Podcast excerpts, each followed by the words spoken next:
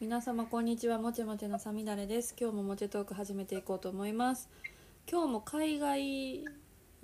海外で生活海外でワーホリをされていた方にゲストでお越しいただいてます今日の国はオーストラリアとかカナダとかまああまりこのモチェトークの中で馴染みのない国の方を呼んでおりましてそして一度ゲストに来ていただいたことのある方なのでもしかしたらもう皆さんも覚えていらっしゃるかもしれませんでは早速ゲストの方をお呼びいたしましょうななこさんですこんにちは。 こんにちはねあ再ー二び 回目。よ2回目よろしくお願いしますす。 2回目のゲストさんって初めてかな初めてじゃないかもしれないなんかあ、猫かさんも2回出てくれましたそういえばそうなんですね。そうなんですよ猫川さん二回目聞こう。二は回い目聞き ました。あ絶対喜びます ねそうただ猫かさん2回目来てくれた時はあの、はいはいの別のゲストさんで猫かさんがドイツに住んでるって知って旦那さんがドイツ人だから紹介してくださいみたいな形で3人で喋ったんですよえー、面白い。そうただ私はドイツ行ったことはあるけど別に好きでも何でもないって言ったらあれですけど あんまり別に思い出はないのでその2人が楽しそうなのを「へえ」って言いながら聞いてるえー不思議な回になりましたちょっと不思議なうわ、は楽いしい。そうなんですよぜひぜひ多分1週間後なんかしばらくしたら公開になると思うのでお、了解で聞いす。てみてください はいというわけで今回は前回アメリカ横断のお話をお聞きしたんですけどはい。ななこさんオーストラリアにワーホリ行かれたりカナダにワーホリ行かれたりいろんな国に行かれてるっていう話も聞いたんで今日はオーストラリアのお話を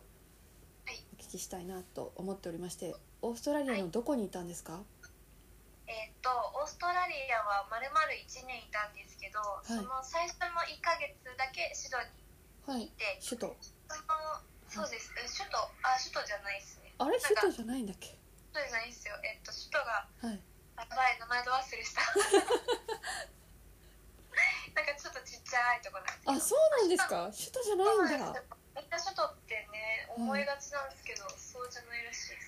す違うんだ全然な行ったのに名前出てこ ないだけなんだっけあのそうキャンベラってとこあキャンベうラんうんああそうなんですねなんでシドニーって私思ったんだろうまあいっかなんかまあなんかザ・オーストラリアって 感じですなかんかオペラハウスとかすごいいろんなね出身の人がいるイメージが勝手にありましたね。そうそうなんですよあそうなんですそこにーはい1ヶ月いて、はいでその後の半年間を、はいえっとオーストラリアの西側にあるはいうんペンバートンっていうちっちゃなはい。田舎で暮らしていましたへえそしてそ残のり最後は、はいえっと半こう6ヶ月経過してはい今。度また東側に戻って、サンシャインコーストあの、えっとマルーチドールっていう場所であはい。暮らしてますへえ。なんかオーストラリアって東側にばっかり町が密集してるイメージがあって西側って初めて聞いたんですけど。うん、なかなかそうですよね行かないかもしれないうん。ちなみに何をされてたんですかそこで。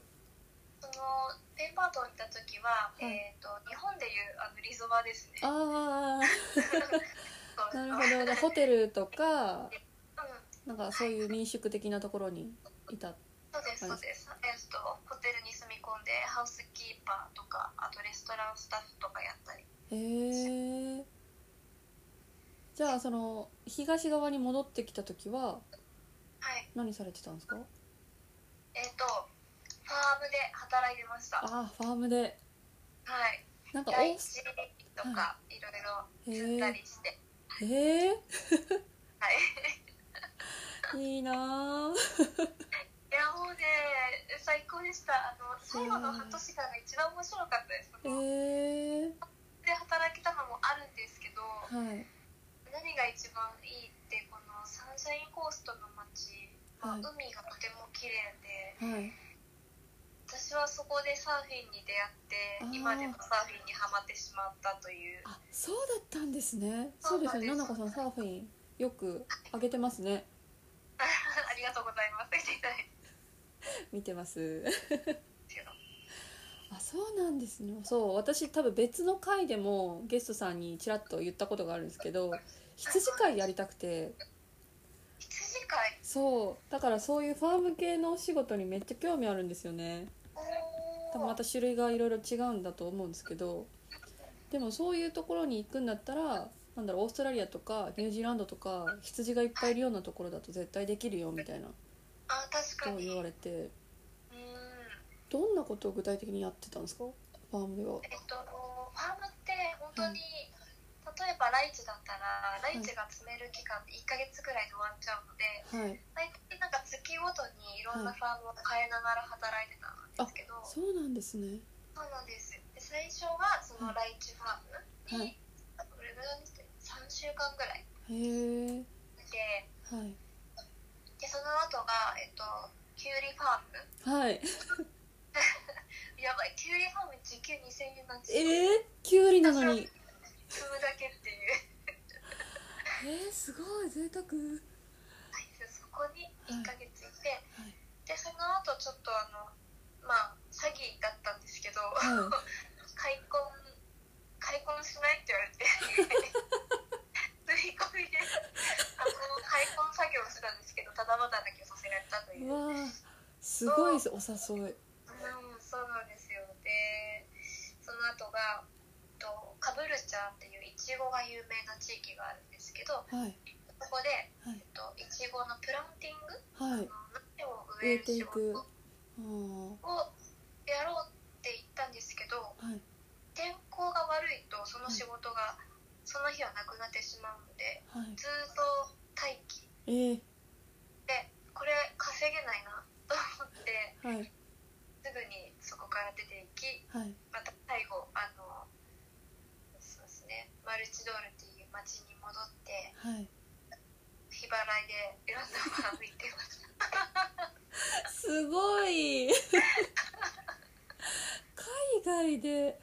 それえどうやってそれとお仕事見つけるもんなんですかそういうえっとなんかいろいろあるんですけどはいファームについファームだと大体なんか、そのファームの地域にあるバックパッカーズはいに泊まってでその宿からお仕事を斡旋してもらうえー、っていうのが多かったかもしれないですねで面白い他の人はあのインターネットの求人サイトで応募したりとかもあしてるあなる人ほどもいるけどえそれってなんかさっきもちらっと言ってましたけどオーストラリアってすごい時給がいいって話も私よく聞くんですよ本当に良かったんですか、めっちゃ良かったよかったですあのいえちごファームは除いてはダメなんですけどいちごファームはダメだったんですけどあー、はいのライチファームはもいキューカンバーもはいうん、えっと、に20ドルはい時給20ドルだったから、えー、 2000円換算したら1800とかそれぐらいになっちゃいますけど、はいでもその農作業の仕事でそれだけもらえるってすすごごいいなってうん確かにすごいいい日本とね比べてしまうとあれですけどうん、そうなんですよ。えー、いいなあえそのホテルの西の方のホテルのはい、方でもそれぐらいの時期はあったんですかはそうです。ちょっとだけ安くはなるけど、いまあまあ、でも、え言っちゃうと16ドルそれでも16はいへ。あ、ーどうだったかなちょっと、うん多分16だった気がする。あでもいいですね全然生きていけますね生きていけるし多分うんリゾバねあの、梅沢さん経験してるから分かると思うんですけどはいずっとその場所にいるとはいお金使うことないから確かにすごい溜まってきますよわあそのオーストラリア自体は物価が高い国とかではないんですかいやー高いと思いますあのーまあ、多分これオーストラリアに限ってじゃなくてはいカナダとかもそうなんですけど、はいえっとレストランとかそういう人件費がかかるところ高いです、そうなんですねはい、逆にその自炊をすれば安いあじゃあスーパーとかのものはそんなに高いっては感じないはい結構安くできますね、あのへー最初のシドニーに住んでた頃はいどれぐらいなんか本当に全財産15万ぐらいで 行ったんですよねおー結構そうだから本当お金仕事が決まるまでお金使いたくなくてはいあの一斤はい金が100円ぐらいのパンをはい薄くスライスしてはいそこにハムとチーズだけ挟んではい食べてしのいで ましたあー私もよくやったそれロンドンでそうそうそう結構や節約しようと思えばうでんきちゃう、あーなるほどそうですねなんかいやこれ私のイメージですけどワーホリ行く方って初めに持っていくお金そんな持ってってないんですよそれは働く目的で行ってるからだと思うんですけどみんなさんそんな感じなんですか私の出会った人だけなんですかねどうなんだろうどうなんすかねなんか持って行っても40万とかうんあ確かにそのそうですねだから多分最初ワーホリをオーストラリアからスタートする人って、はい結構若い子が多いイメージはいだから、まあ、そこまで貯金もないあのかなとーなるほど思いますねまあある人もいますけどあーうんでもまあそれでも困らない感じのうん国なんですかねそれを聞いてると仕事はあるっていうへえ気候的にはどうなんですかえっ、ー、とはい四四季っていうのかな、まあはい日本と真逆ではい今が向こうは真夏ですあそっか南半球だからはい一番暑いあー一番暑いなんか一番の閑散期が6月だよって言われたことがあってえー、あー確かになんか一番飛行機が安いのが6月だから来るなら6月がいいよみたいなことを一回言われてはいはいはいあそうなんだと思ったんですけど6月って日本だと梅雨の時期じゃないですかオーストラリアにも梅雨はあるんですか梅雨なんどうなんだろうあでも確かにはい5月ぐらいからちょっと雨多いなとは感じてましたあじ ゃ手だあったかもしれないですねでなんかなるはほどいそういうのもあるんですねうおんーありますね、まあ、あとはやっぱ西と東ではちょっとはい気候が若干違ったりとかそうなんですねはい気候が時差もあるんですっけ時差がすっごいあるんですえよすっいごいあるんですかすっごい4時間ぐらいあったんじゃないかなそんなにあいや持ったかもし れないです2時間3時間かなでも同じ国内であのシドニーからはいあのペンバートンに移動した時は結構時差ボケでした、へえうんうん、あそうなんですかはい、あそういうのもあるんだ同じ国内で時差ボケうん、結構大きい国なんであー確かにその本当に私行ったこともないので聞きかじった話にしかならないんですけどそのオーストラリアっいていですよね原住民の方がいらっしゃるっていうのをよく聞いたんですよアボリジニの方たちはいなんかでもアボリジニの血を引いてたら結構国からお金をもらえて生活しやすくなるみたいな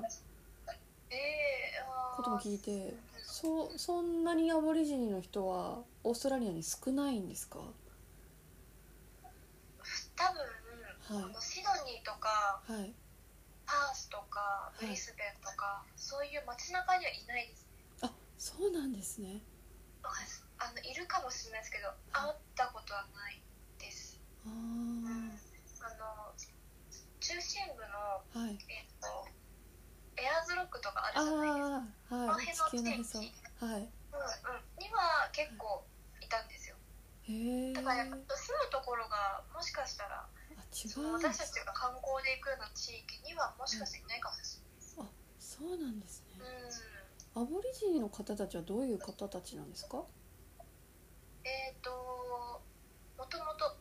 住んでいたというかはい オーストラリア自体が、まあ、そういうことですねそうですね 普通のことに使ったあるかってことなんかどういうなんかちょっと気難しいとかなんか明るいとか保守的とかなんかそのなんだろうありますアグレッシブかなアグレッシブななんだろうあんまりその見たなんだろう会って話したことはなくてはい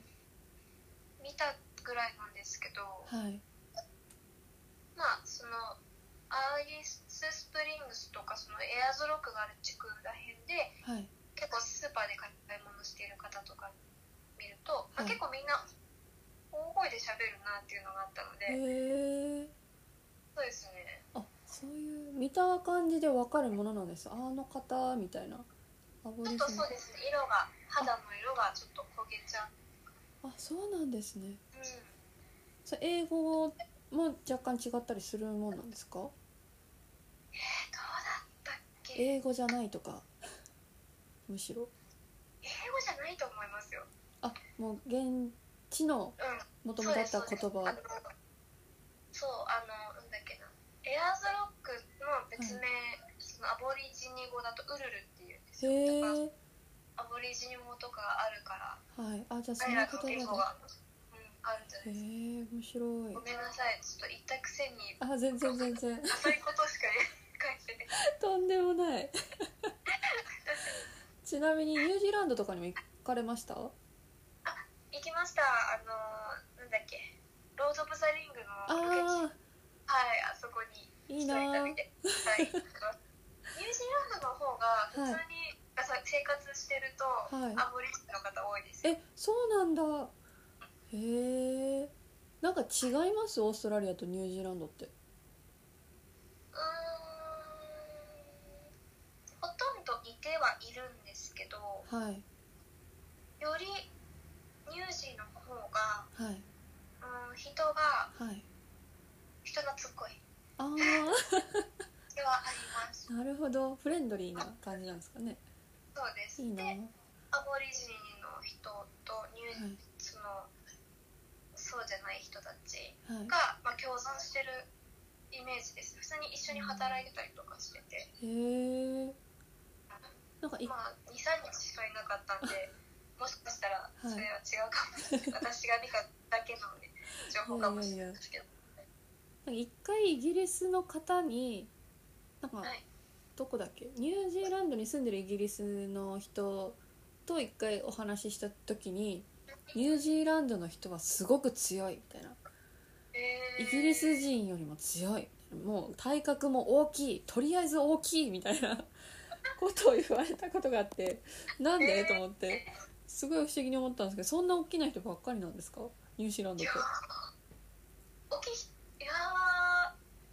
そんな感じじゃなかったじゃあその人がそう思っただけなのかなわかんないですあのオーストラリアで働いてた時に一人ニュージーのアボリジニの方と一緒に働いてたんですけど、はいえっと、背はそんな高くはないけど、はいちょっとがたいがいいという骨格が多分大きいのかあな。ーそういうイメージはありましたね。あうんなるほどそういうことなんですかね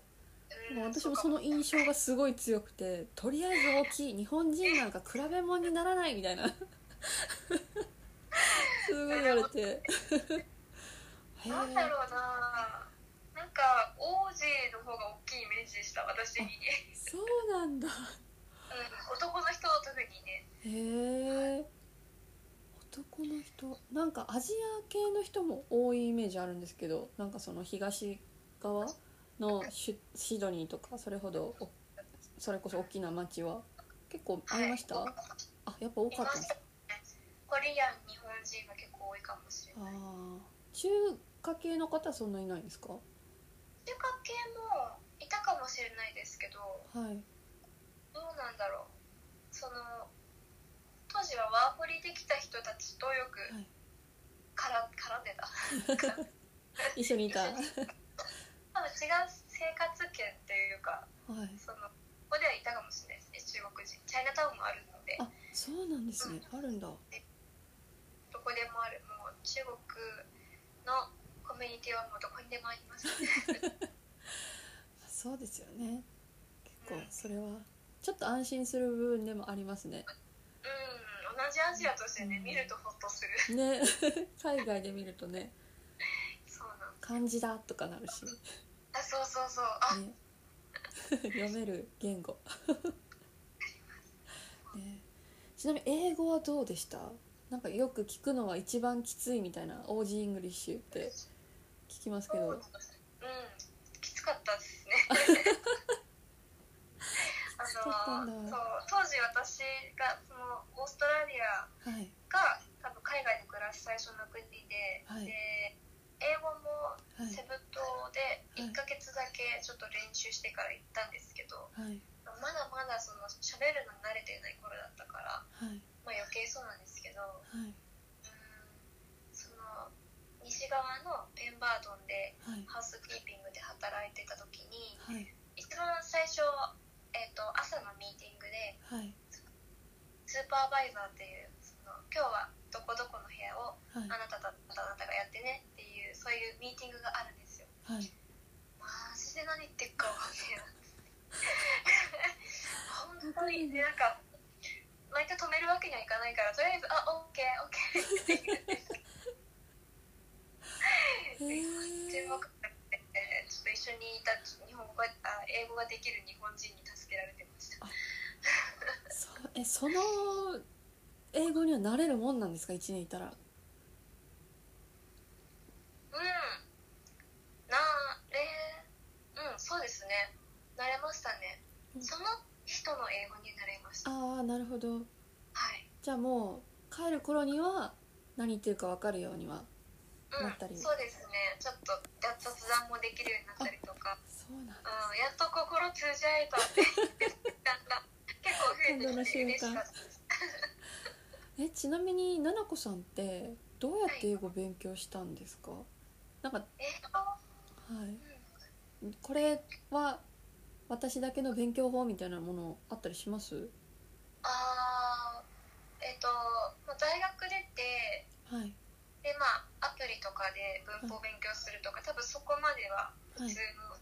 人、普通の人っていうか、まあ、みんなよくやるじゃないですかはいでその後セブで1ヶ月間だけひたすら喋る練習をして、はい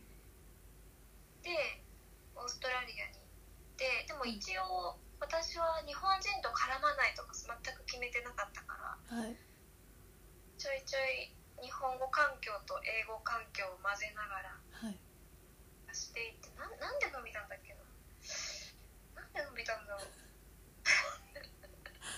あ多分喋る機会はあったのとはい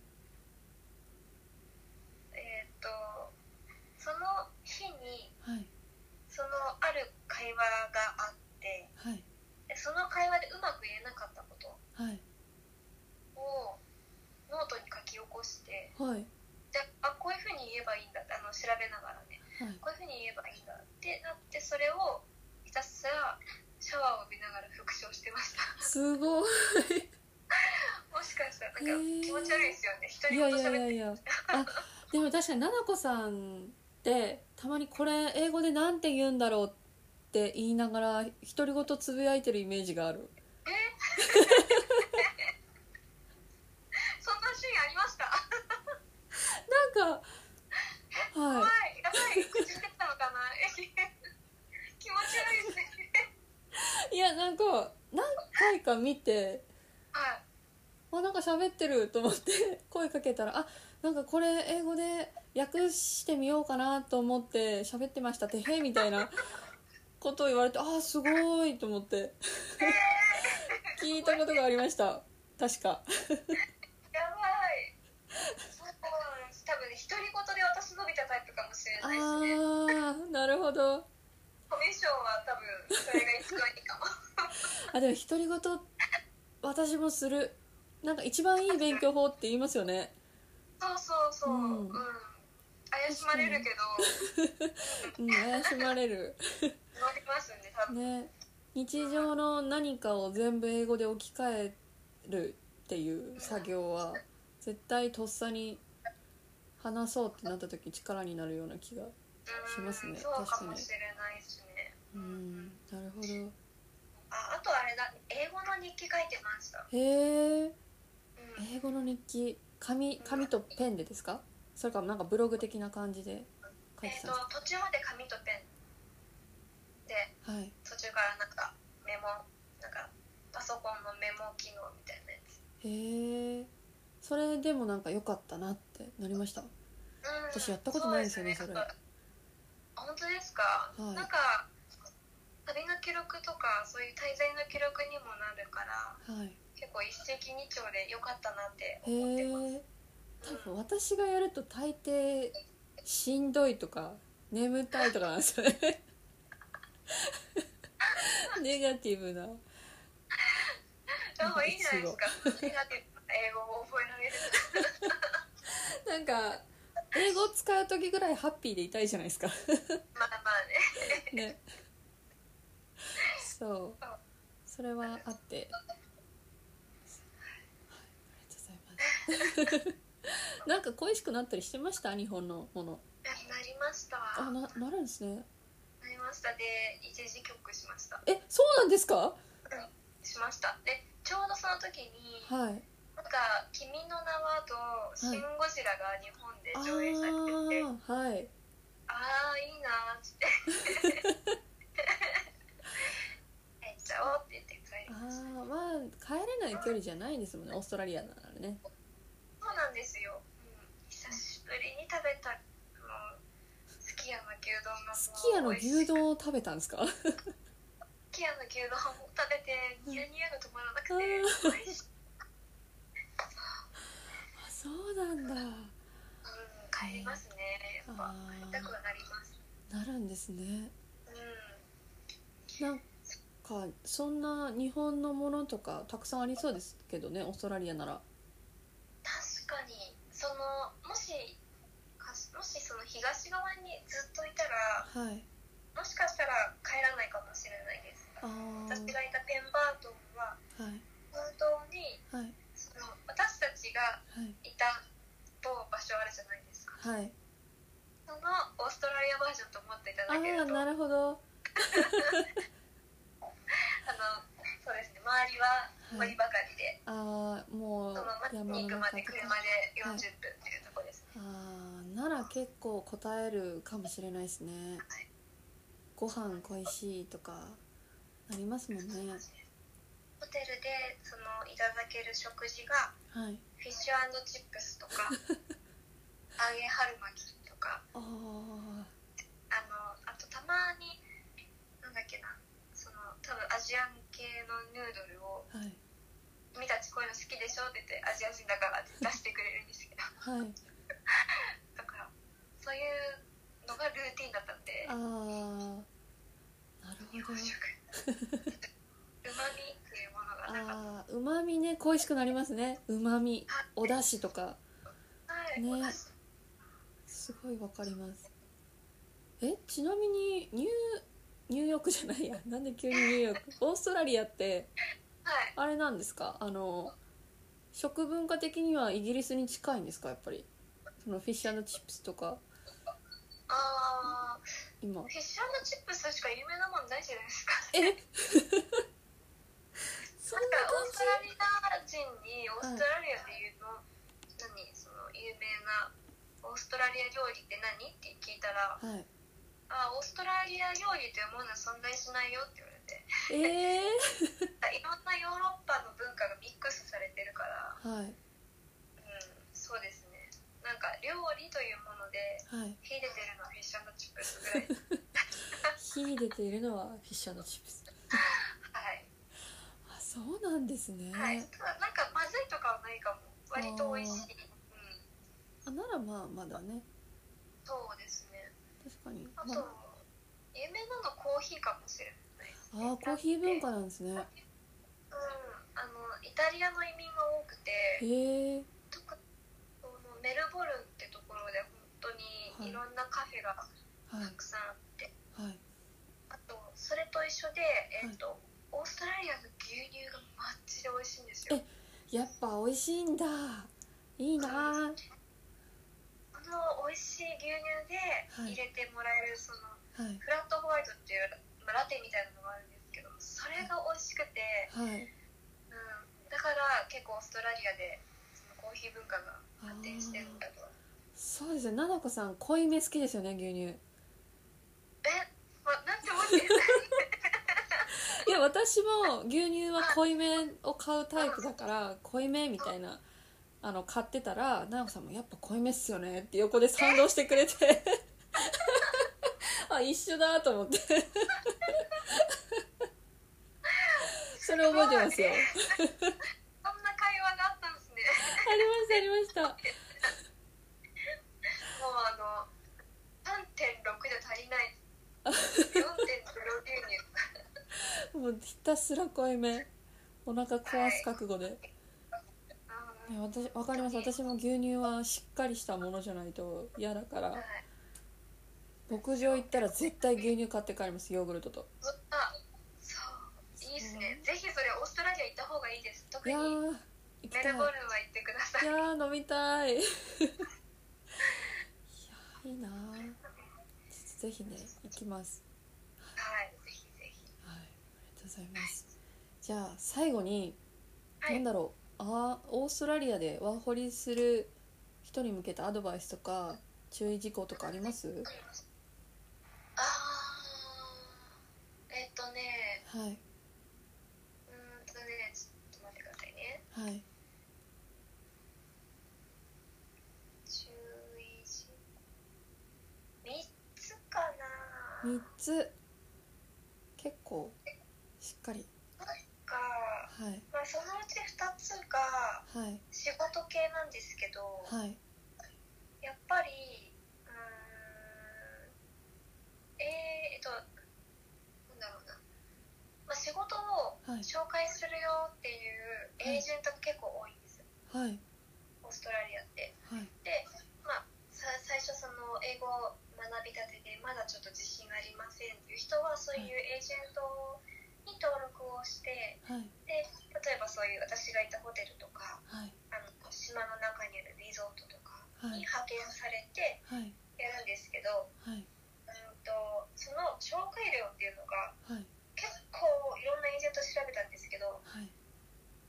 もういくらだっけさん30万とかそれぐらいすっごい高い高いんですよ、えで日本の派遣会社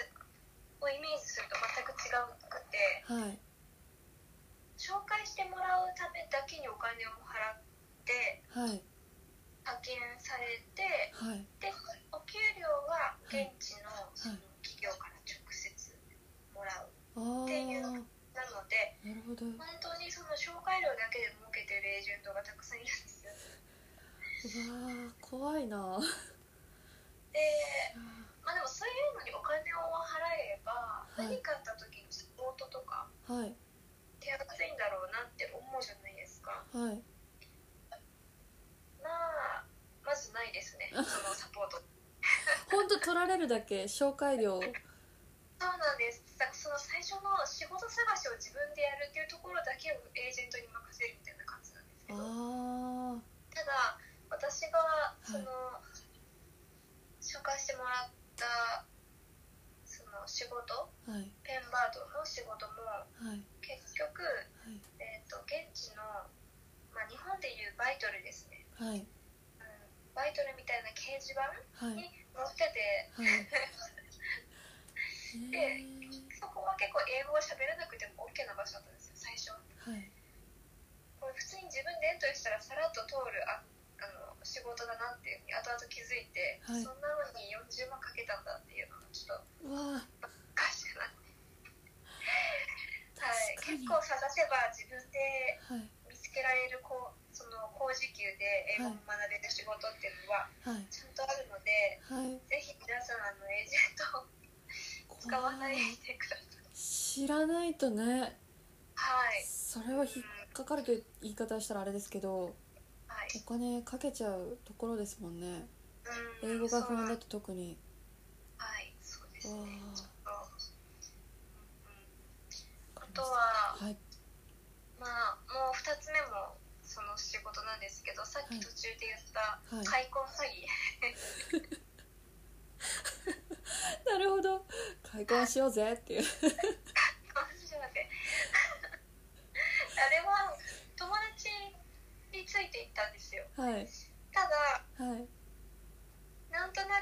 その開墾ファームのは主、いオーナーと話してて確かにはいいいことしか言わないしいい人なんですけどはいなんか嫌だなっていうのがあったんですよね、はいただ友達が「えめっちゃいい人がいい人が」っていうのにはい自分もつられてしまってはい最後買ってみたんですけどあーもしその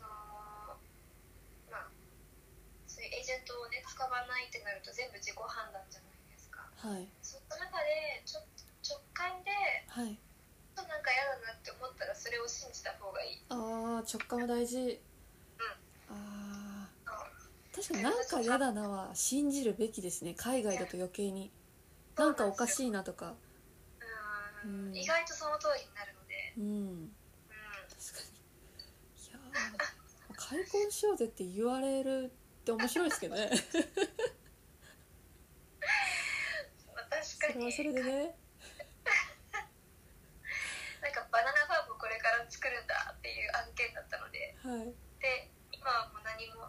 あの雑草だらけだからそれをまずはい買ってはい土地作りから はいっていうだから一緒にその王子とヒロインに住めてはいご飯もさついてくるよっていう鉄腕ダッシュですねはいやってること TOKIO と一緒企画いやーそうなんですそういようのあうるんですねんでそういうのに引っかかってしまうとはい向こうでいう労働基準法的なははい労働組合とかいも向こうであって、えっとはいフェアウォークって言うんですけどはいそこに訴えを出すと、はいまあその相手側の銀行を差し押さえたりとかはいお給料をはいもらえるっていうのもあるんですけど、いまあまあ勝てない、あー勝てないんだうん、私の場合特にその後すぐ日本に帰らなければいけなくなったっていうとはいうんとフェアウォークの人にも言われたんですけど、い一応訴えは出せるけどい向こうが拒否した場合にはいまたあなたはこっちに戻ってこなきゃいけなくてはい少額の裁判も開かなきゃいけなくなるよって言われて、へえそれができないのを向こうが分かってるから。ああなるほ僕どが必要なんだよって言われていやーうまいこと目をつけてくるんですねへ結構いそういうのが狙い目で、あのえあるので特に帰国間近の方ね、ああーの気をつけてくださいそうですねそうはいそれは本当気をつけないと帰国間近ってどの国でも基本的に危ないから いろんなことが不安定だ から立そう場がなんですよねねそそうう自分も気を抜いちゃうし、そううんねそれはありますありますありますなんかそうではい最後何でしたっけえっとそう気をつけることはいねはいがこれは、はうーんいとねこれはさ差別はい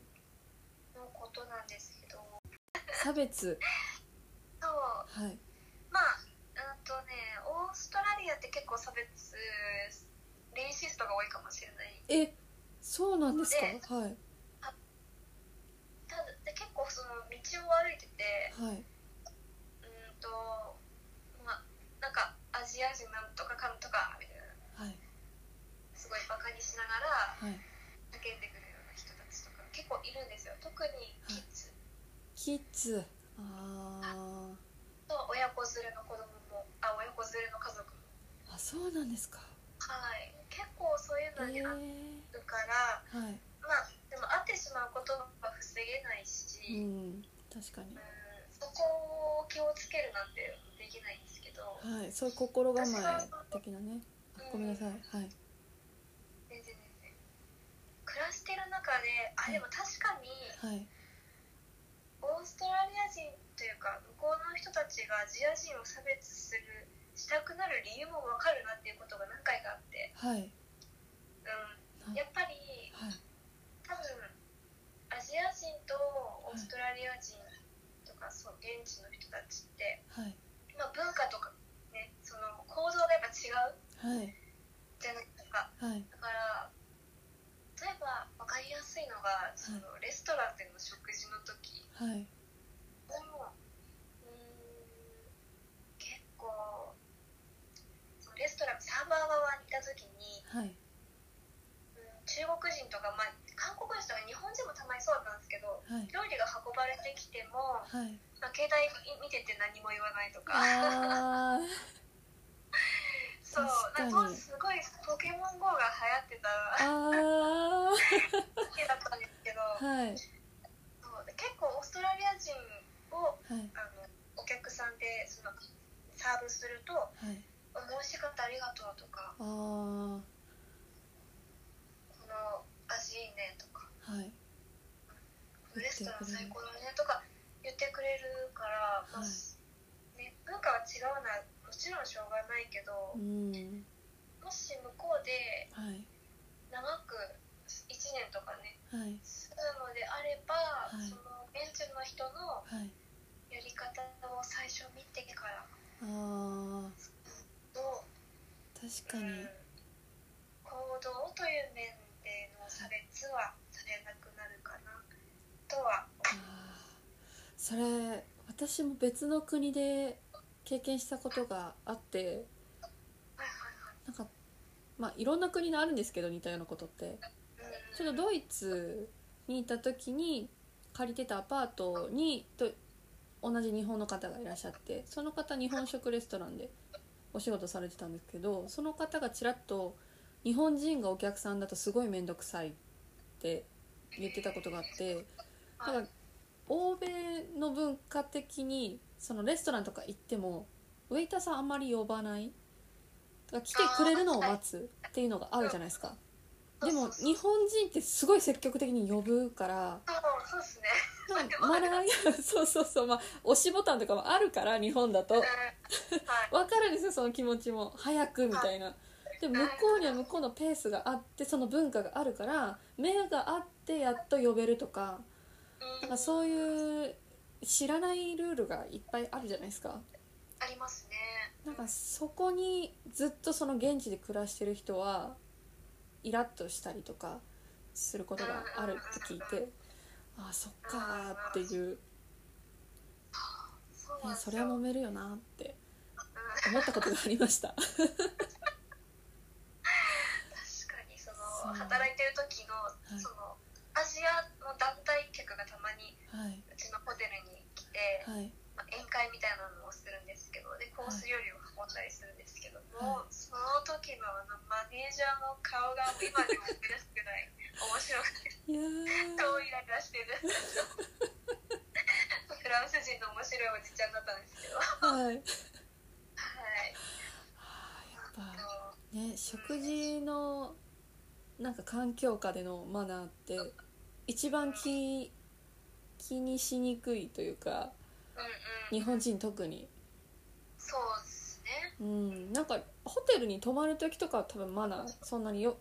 悪くないと思うんですけどうんなんかねレストランになるとね批判されやすいんですよねどの国に行ってもあそうどうですねうんなんかねやっぱりそれは文化なんだろうなってうん思いますねなるほどねうんそうだから少し行動だけでも変えるだけ変えれば、違うか理不尽な差別はなくなるはずあー確かに理不尽な差別しかなくなるはずそうですよねなんかお店に入る時に軽く「こんにちは」とか出る時「さよなら」みたいな簡単な挨拶をするっていうのも大事だったりするじゃないですいやかね本当そうあの、うん無言で入るのは日本だけなんで私、うん逆に日本帰ってきてはい無言で入ることにちょっと抵抗がありましたありました私もありましたそれそうそうそうそう、うんいらっしゃいませに対して「あこんにちはみたいなこんにちは」とか言わないじゃないですか「ね出る時もありがとうございますとか言わないから砂漠行って」とか言言わないからわないそうあとバス降りる時とかも「はあいりがとうございます」ってあんまりみんな言わないなってそうそれが普通にもなっちゃってるからうそんの、なんだろう運転手さん側もね別になんとも思わないし確かにうんそれが良くないマナーだとも思わないしそうなんですよね。ねそうだかそらこまあうん旅行だったらしょうがないかもしれないです。そのうん1日2確か日にじゃあれがわからないから。うん、長く住むんだったらそういうのがあるからっうんていうのは。そうですよねなんか被害者意識ばかり持つことがないように多分知らないとそういうなんかこんなことがあったっていう思い出しか残らないけどじゃあそれをされた理由あなた考えたことあるみたいなところにも意識が向けられればいいですよね。いや本当に本当にそうです、ねそれは確かに。で、まあ日本だけじゃなくて他のアジア圏の方々 もはいそうですね。そう含めて、まあ、文化なんですけどね。うんなんか敬意を持つってことですよね。要はね、いろんな国の文化とか国に対してそうそうそう、うん本当にね。はい、ありがとうございます。 とんでもないですなんかすごいあ確かに特に私オーストラリア行ったことがないからこそのそそのアドバイスは納得しました。三つともあーうん、ようんそう多分ヨーロッパとかも全部通用すると思うそうですね。うん、エージェントはね確かにぼったくられる。 こんなこと言ってはいけないですし善意でいい人たちもいっぱいいるんですけど、エージェントの中にはねでもいやまあ本当国違えばっていうのもあるんでねはい気をつけてカモにならないように本当に知っててほしい、はいありがとうございますとんでもないですありがとうござはいい、ます、ございます。では、モチトークでは皆様からのご質問、ご感想をお待ちしております。このゲストさんにまた来てほしい、この方とお話ししてくださいというリクエストも募集中です。メインはインスタグラムでフランス語と日本語の紹介をしておりまして、細々とツイッターや TikTok もやっております。サミダレのノートの方で、今回のこのポッドキャストの裏話や追加の情報、ゲストさんの紹介もしておりますので、こちらもご覧いただけると嬉しいです。では本日もありがとうございましたまた良きまたいや良き一日をお過ごしくださいありがとうございましたありがとうございました